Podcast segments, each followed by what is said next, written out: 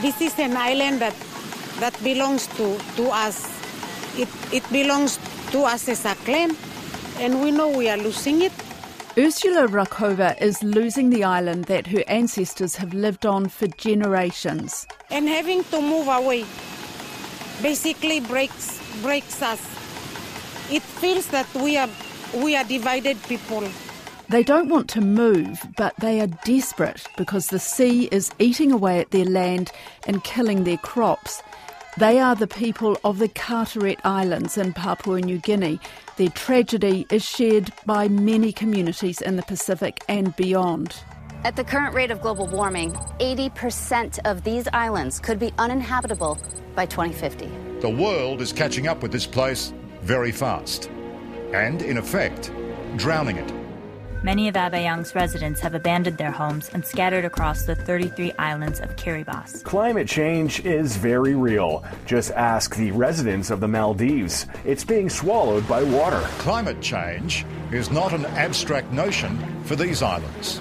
These houses are really falling into the ocean, aren't they? Yeah, yeah, yeah. These houses really falling to the ocean. Village elders always believed that they would die on prized land where their chiefs are buried. Now they worry if the sea will inundate their homes and ancestral burial sites. So, what actually happens when the populations, sometimes entire countries, start losing their land and their identities with it? The only thing that I want is to save Kiribati. It's not just about uh, being alive and have a place to stay. No, it's about a country and a people called Kiribati people. We will continue to fight until there is no breath in us. I'm Sharon Brettkelly, and today on The Detail, the story of the island of Vanua Levu in Fiji, where not one but three villages face upheaval from climate change. But first, I'm on a pretty ropey Zoom call to Ursula Rakova in PNG. She runs an organisation called Tulele Peisa, and she's been battling for 13 years to relocate her people from the Carteret Islands to the mainland of Bougainville, 90 kilometres away. 30 families have moved, but 350 more are still waiting. The situation is that, you know, people are not able to grow food anymore, and the government supports them with food supplies every uh, every quarter. When you say that they can't, that people can't grow any food, is that because of the the seawater is swamping the land? Seawater is swamping the land, um, and seawater is basically flowing out of crab holes when uh, it's king tide. And normally, what what would people be growing there? Bananas, uh, cassava, a bit of cassava, and um, sweet potato are planted on, on the sand. But now, yeah, a lot of it is dying. A lot of the bananas, banana trees uh, are basically turning yellow leaves because of the salt water uh, coming out of the land. How quickly are the islands, and we're talking about six islands as part of the um, Carteret's group, how quickly are they disappearing? Uh, shoreline erosion is, is bad. The salt water is, is, is swamping the island. And, and a lot of fruit trees like um, breadfruit, nut trees are falling all the time, uh, year in, year out. Mm. It, I mean, it, it's a situation, it's a desperate situation. Do people actually want to move off the island or are, are some of them resistant? Tulele Peisa wants to move like 70% of the people, but we, we basically can allow them to move and, and squat. We, we want them to move so that they can continue to sustain themselves by growing their own food crops also growing some cash crops. How dangerous is it for them at the moment, Ursula, staying there? Uh, it's actually a lot more dangerous than a few years back. It, it just, it's really serious, and, and we need to, to move people out of the island.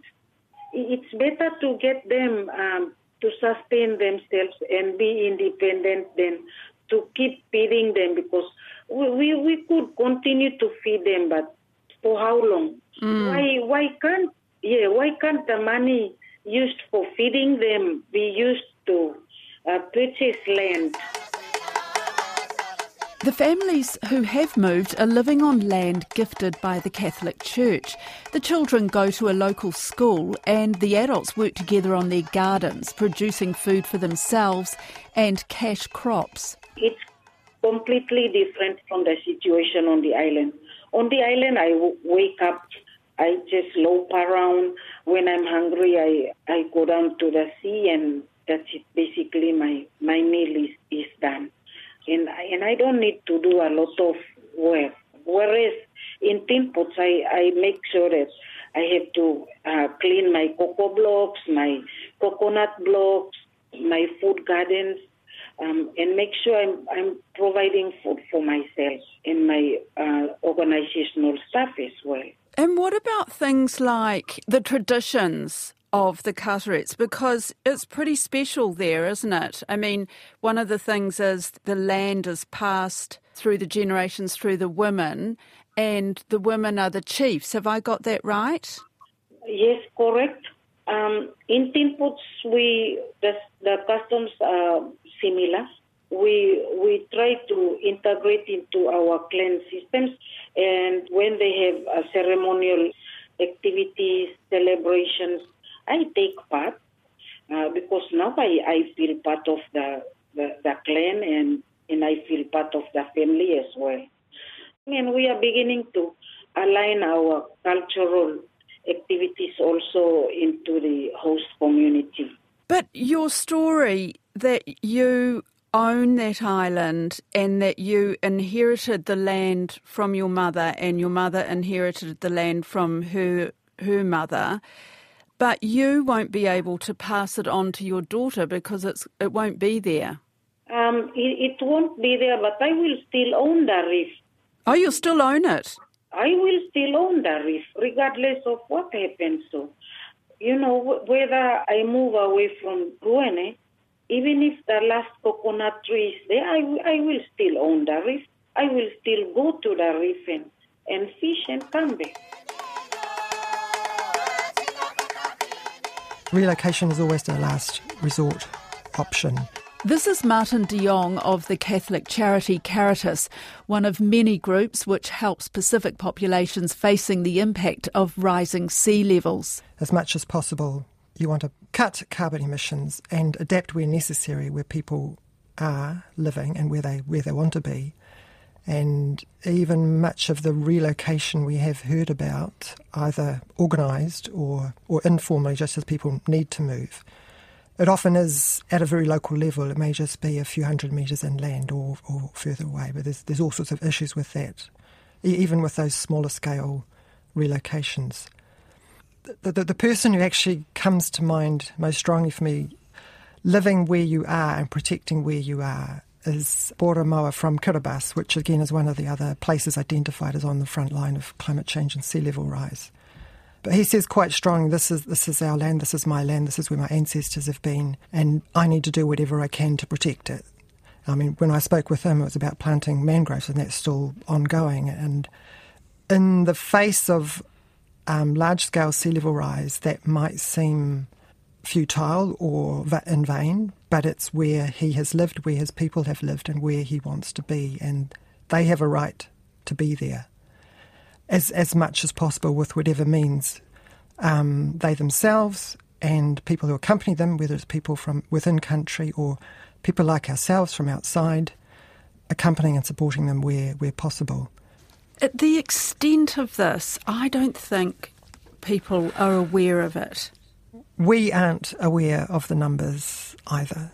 It is one of the frustrating things from the seven or eight years we've been working on State of the Environment report is we hear a lot of stories of people having to move at various levels, but there seems to be very little, if any, um, comprehensive assessment of how many people are being, are moving and how many are at, at risk.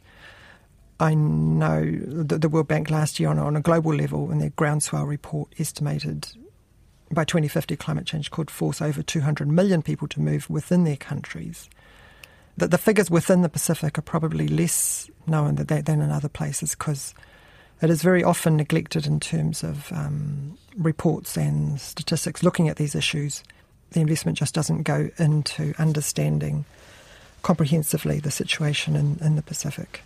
And and from your work and the people that you talk to, because you're very much in touch with people on the ground in the places where these moves are taking place, what's the most difficult thing for people? The most difficult thing is facing up to the move and, and having to deal with loss of identity, loss of land, loss of livelihoods when you have had no choice in the matter. Has not been your choice. So, when you say that relocation is a last resort, why is that? I'm only speaking from what I've heard from a number of people across a number of countries. It's the depth of relationship with the land and ocean that I pick up on, that their connection with ancestors, their connection, their, their continuity with the place, and the culture and lifestyle they've built up over over centuries. And when they are forced to move, they need to be and able to protect um, their their memories, their relationship, their culture as much as possible. Can I go through some of those, you know, the practicalities of it? Because, first of all, it must be about finding the land for them to relocate to. I mean, how do you go about that even? Um, in the Carteret Islands, they were, they were fortunate to have an offer of land from the Catholic Church there. Was first expressed in the 1960s. I know in, in other places there's differences of land tenure and land ownership, and it's different in every country. In Tonga, on one of the islands, in the um, group, there is you know, some consideration over having to move people inland. And I know it's very, very complex land negotiations between the government and local people. Because there must be issues such as, you know, being accepted in the new place by the, the host community.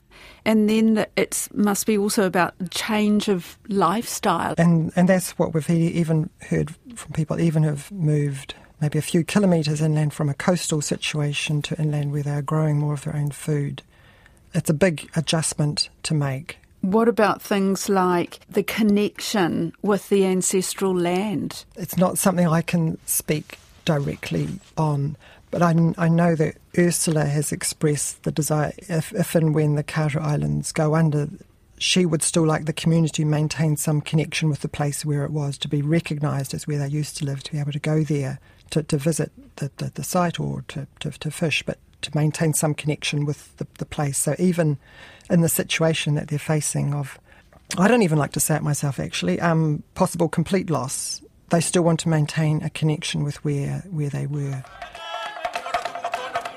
Let's look at Fiji now because on one island alone, Vanua Levu, three villages are being torn apart by rising sea levels, but in different ways.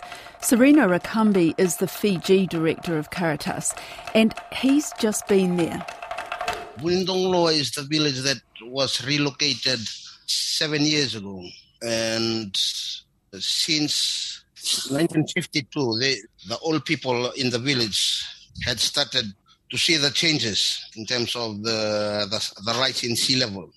In 2014, they were then they were able to relocate. It took them several years. It wasn't easy for them to relocate because it's the place of their birth. Their ancestors' burial ground is there. For them, their umbilical cord is buried on the ground where they were born which is very much significant in the culture. The, you know, our umbilical cord is connected to where we were born. They've now had to go inland. They have to go inland to about two kilometers. So they would have had very much a, a lifestyle of fishing. Yes. They've gone from that to more of a farming lifestyle? Yeah, they've moved from a fishing lifestyle to more of a farming lifestyle they, they still go to the sea, but the women, the children, and the men, they have to walk far to get to the sea. So, what difference has that made to their lives? Yeah, it's really made a, a great, uh, no, a difference to their life. It's uh, although some of the they they're adapting to the new lifestyle, but there were a few things that the government helped them with. There, there, there was a livestock farming for cattle that was provided for the village, and uh, a few fish ponds. You know, but fish pond is quite uh, totally a different thing from going to the sea. It's quite uh, a struggle for them, but the good thing about them, they you know, they they're still within the land that belongs to the clan. That's not the case at Vunisavisavi, where half the village is now under sea. The people have to get permission from their paramount chief to move, and it will be to land not owned by the clan. Sereno says it's not the first time the people have asked to move. And that one time they requested the chief, and uh, the response was, "Has anyone drowned on that, no, on that piece of land?" That's that's the kind of response that they have received already. So they've been told no, they can't move. Yeah, indirectly telling them that they can move. Mm. I mean, how long has this been going for? You know, how long have they been affected by the sea level rise, uh, the flooding? Late 1990s, early 2000. Oh, my goodness. That's, uh, 20 years, yeah. So for decades they've been affected. For decades now. And yes. it's slowly getting worse. Mm, yes, yeah, it's quite desperate. So what, what will you try and do now? There's traditional issues here that needs to be discussed with the, the paramount chief. So we'll have to talk to the chief and we have to go through our church leaders as a way to, to consider the plight his people are going through in, in regards to sea level rise. The, the paramount chief is a member of the Catholic Church. Mm-hmm. So even though their situation is really desperate, this yeah. doesn't sound to me like, you know, there's going to be any change tomorrow or next week.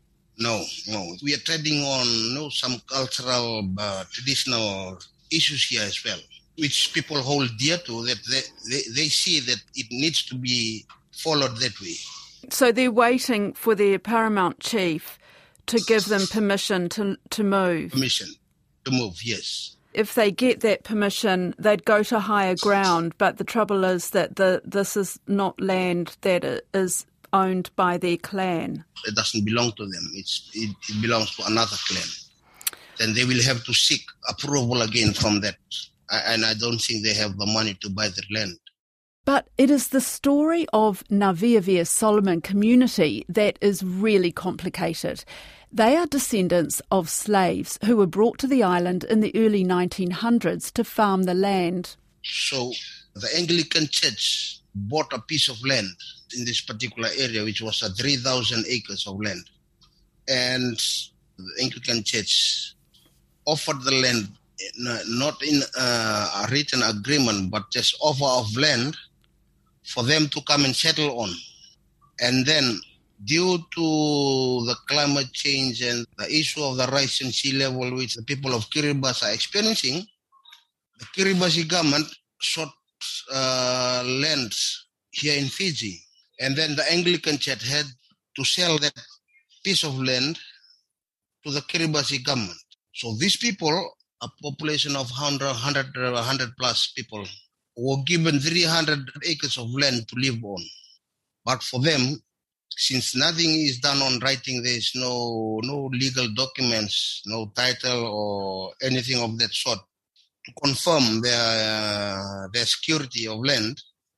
They're, they're in great confusion as where they will gonna move if if so happen the, the government of Kiribati wishes to sell that land or when they come and you know, to come and settle on that land they have to move on, and and they've been there for for over hundred years now.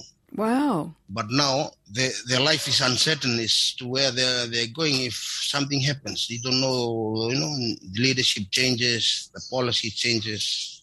So their situation is not so much that they are facing sea level rise, which is threatening their village. It's about who owns the land that they're living on. So what sort of help can you give those people? Right now, we are trying to negotiate with the Anglican Church, if possible, that they they sign an agreement with the people that the 300 acres that they have been given will will remain as theirs no matter what happens for them to have security over the land that they have been given.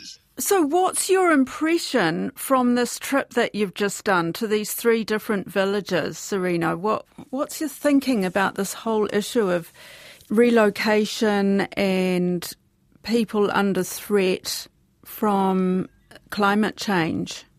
I think before any decision is made for, for people to relocate or bringing other people from outside to come in, proper consultation needs to be, be carried out.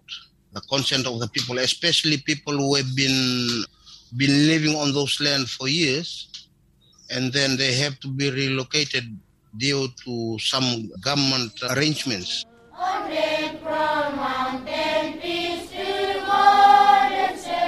Back in Papua New Guinea, Ursula Rakova is adamant she will stay connected to her ancestral land even as it disappears.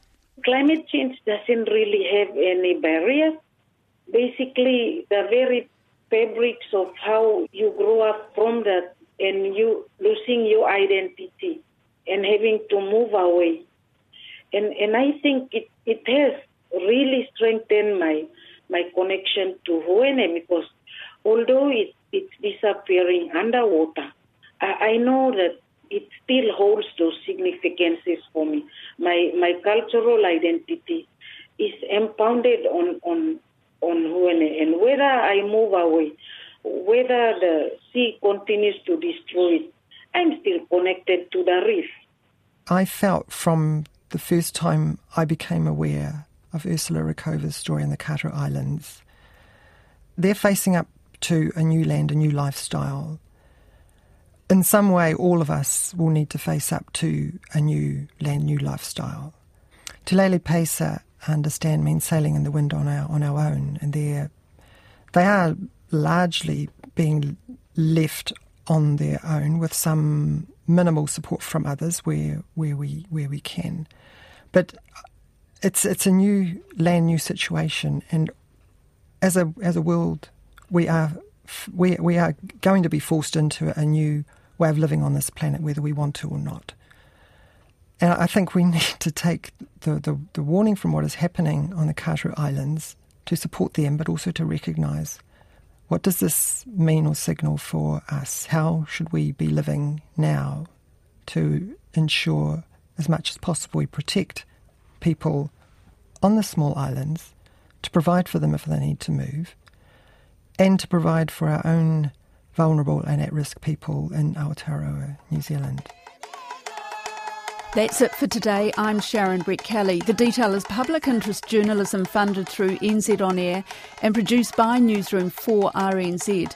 You can download us free to your mobile device every weekday from any podcast platform.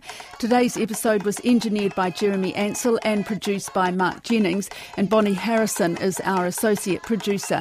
And thanks to Ursula Rakova, Martin de Jong, and Serena Rakambi. Mā te wā.